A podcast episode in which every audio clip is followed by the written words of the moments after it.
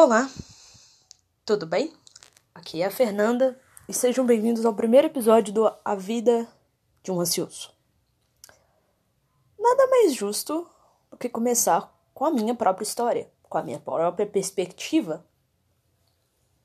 Mas antes de eu começar a contar a minha perspectiva, ou o que eu tô sentindo e o que eu sinto, sabendo que eu tenho um transtorno de ansiedade, Vou contar para vocês quem eu sou, minha idade, de onde eu sou e o que eu tenho.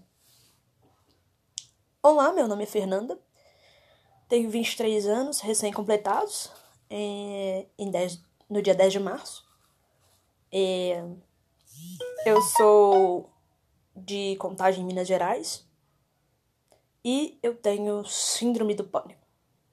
Então eu vou contar a minha perspectiva, o que eu sinto, os meus sentimentos sobre ter síndrome do pânico.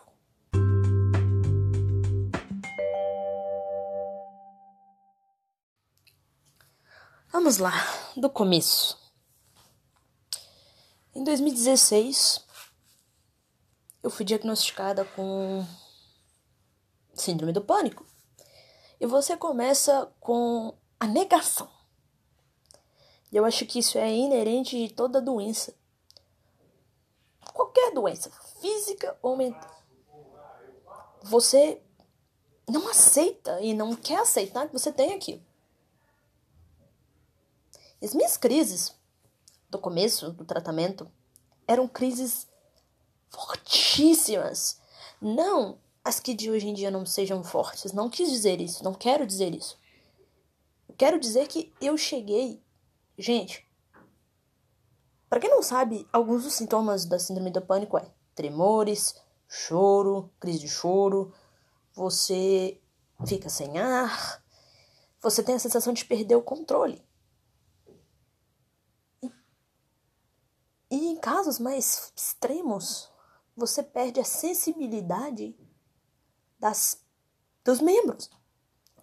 Eu já cheguei perder a sensibilidade das minhas pernas e dos meus braços. E foi assim que meus pais resolveram falar assim: não, vamos levar ela no psiquiatra. E aí eu fui diagnosticada com síndrome do pânico e trato até hoje. Que infelizmente isso vai ser eterno. Enquanto eu viver, eu vou ter que aprender a conviver com isso. E é debilitante. É horrível você sentir pânico. E o pânico é simplesmente do nada. Para quem tem síndrome do pânico, do nada. Claro que tem os gatilhos de vez em quando. Mas você não sabe quais são esses gatilhos porque você não consegue identificar. Ontem mesmo, estava aqui no meu quarto. Minha mãe estava na sala, para minha sorte. Estava aqui no quarto, estava tranquila, estava tudo tranquilo. Quando eu começo a ter uma crise de pânico. Será que era por causa que eu estava com dor? Provavelmente não. E eu começo a ter crise, falta de ar, tremer, chorar. Do nada. E uma curiosidade sobre essa situação que aconteceu ontem. Eu tinha tomado o remédio. Hum. Então, como vocês podem ver, ela pode vir do nada para quem tem síndrome do pânico. E isso pode atrapalhar muito. Você pode se sentir muito mal com isso. Eu vou contar para vocês como isso tem atrapalhado a minha vida na faculdade. Eu faço faculdade de direito. Então, assim, já é uma faculdade que exige muito. E eu tive várias crises na faculdade e tenho ainda. E eu perco muita aula e a gente aí já bate aquele desespero de tipo assim, não vou conseguir, não vou conseguir.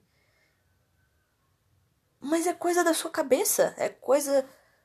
É a sua cabeça te sabotando. Mas você não consegue controlar.